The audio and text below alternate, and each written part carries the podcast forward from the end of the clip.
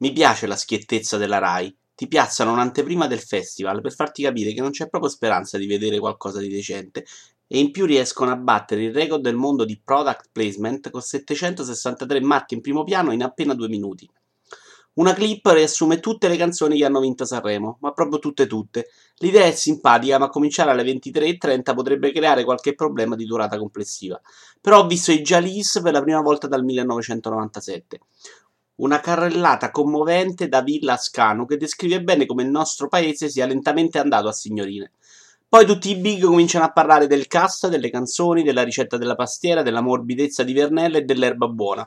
Tutto fa brodo pur di non farli cominciare a cantare. Scano sembra più giovane con la barba, l'unico al mondo. Dovrebbe consigliarla a Patti Bravo che decisamente non vuole arrendersi alla vecchiaia. La buona notizia, passa uno spot, è che da quest'anno sarà più facile pagare per la prima volta il canone Rai, come se le canzoni non fossero una punizione sufficiente. Conti dice due parole sul regolamento e lancia subito Lorenzo Fragola. La canzone è talmente brutta che pure Alba Parietti minaccia di alzarsi e andarsene. Sul palco arriva la Geneer, ci racconta di come ascoltarsi Sanremo in Romania. Lo ascoltano davvero in tutto il mondo, eh, ma col cazzo che se lo portano via.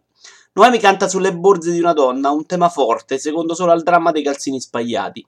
La Farrilli vera costava troppo, così hanno preso la Virginia Raffaele che la imita per tutta la serata. Tipo una band che fa solo cover dei Modà. Dalla platea qualcuno prova a far partire i bu contro il cantante di Dero Jack, ma non è razzismo, sperano solo che l'arbitro interrompa la canzone. Arriva un vecchio di 100 anni sul palco e Conti costringe tutti ad alzarsi in piedi. Ci vuole rispetto, questo è un italiano che almeno una volta ha votato in vita sua. Ora però li fa alzare pure con la Bravo.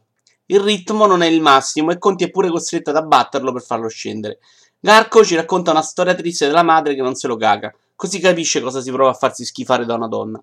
Caccamo e l'aiurato sono molto sanremesi, ma continuano tutti a cantare a bassa voce, come se si fosse lamentato quello del piano di sotto. Ora dovrei prendere per il culo Laura Pasini, ma mi sono ritrovato a canticchiare strano amore e la solitudine. Lasciatemi marcire nel mio dolore. Solo che penso a Pippo Baudo ogni volta che la vedo, non riuscirò mai a scinderli. Sul finale si lancia in un paio di slogan sull'amore universale e pare sarà nel prossimo film di Rocky. Gli stadio la buttano sui sentimenti tra padre e figlia, ma la canzone alterna buoni momenti ad altri meno convincenti.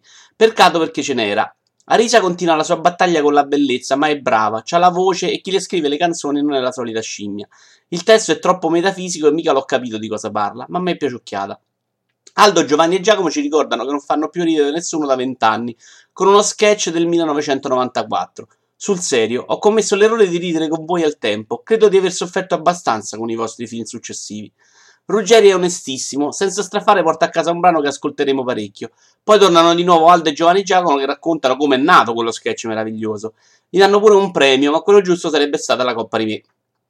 I Blue Vertigo hanno una canzone che potrebbe essere anche buona se Morgan non la rovinasse con una voce chiaramente devastata dalla tonsillite. Non chiedo molto, datelo solo in pasto a quelli che si è permesso di giudicare in questi anni siamo pari. Tanti problemi per la droga e poi viene fuori che è la cosa migliore che ha mai fatto nella vita.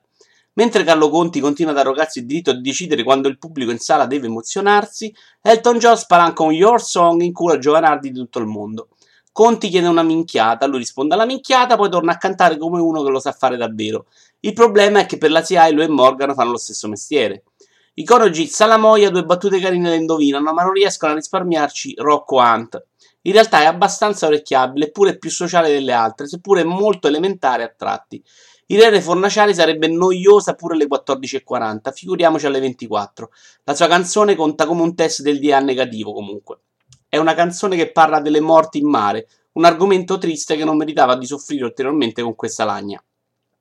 Mage Games è il nuovo re di Francia. È nero, è incazzato e risolverebbe facili problemi di razzismo nel mondo dandogli due pizze fortissime. Mi piace parecchio, ma io metto su spesso i dischi, i dischi di Aznavour. Ho proprio un debole per il francese cantato.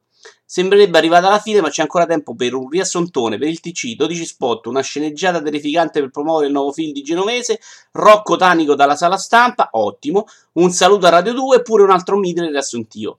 Alle 24.30 ero così scosso che avrei rivisto volentieri Aldo, Giovanni e Giacomo. Rischiano le canzoni più brutte, ma il regolamento permette di ripescare cani e porci e di ignorare il voto degli italiani. Tanto per cambiare.